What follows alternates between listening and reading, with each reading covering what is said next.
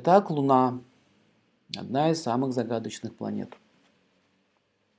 То, что она влияет на воду, это всем очевидно. Луна управляет водой. Луна управляет рыбами. Луна управляет всеми морскими существами. Луна связана с лесом. Как она связана с лесом?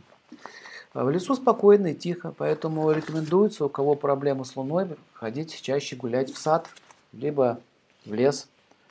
Там энергия Луны. Или, допустим, купаться в бассейне. В общем, про Луну мы говорили много.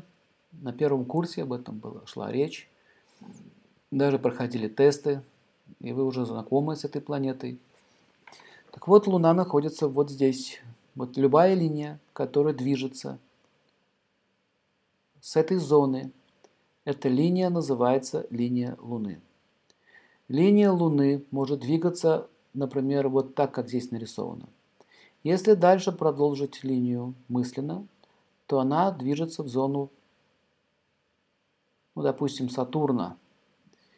Таким образом, мы можем видеть, что ум, Луна – это ум, то есть ум направляется в сторону Сатурна. То есть человек может иметь какой-то творческий потенциал, Луна связана с творчеством, к вашему сведению, а, в данном случае со строительным, да, то есть Сатурн – это стройки.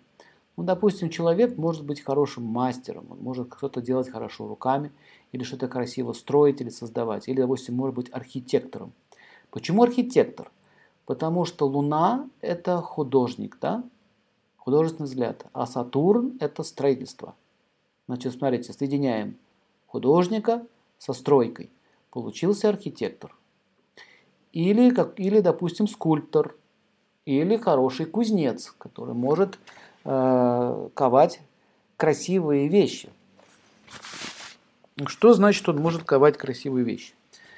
Ну, то и значит, или он может быть, например, ювелиром. Ювелир тоже своего рода кузнец. Только он кует не ограды и не заборы. Он кует а, маленькие предметы делает, да? Тоже со с металлом, льет металлы, э, точит их, пилит, да, вставляет камни туда, делает их красивыми. То есть своего рода работа художниками, но художник работает руками, но создает а, не картины, а именно что-то из изделий.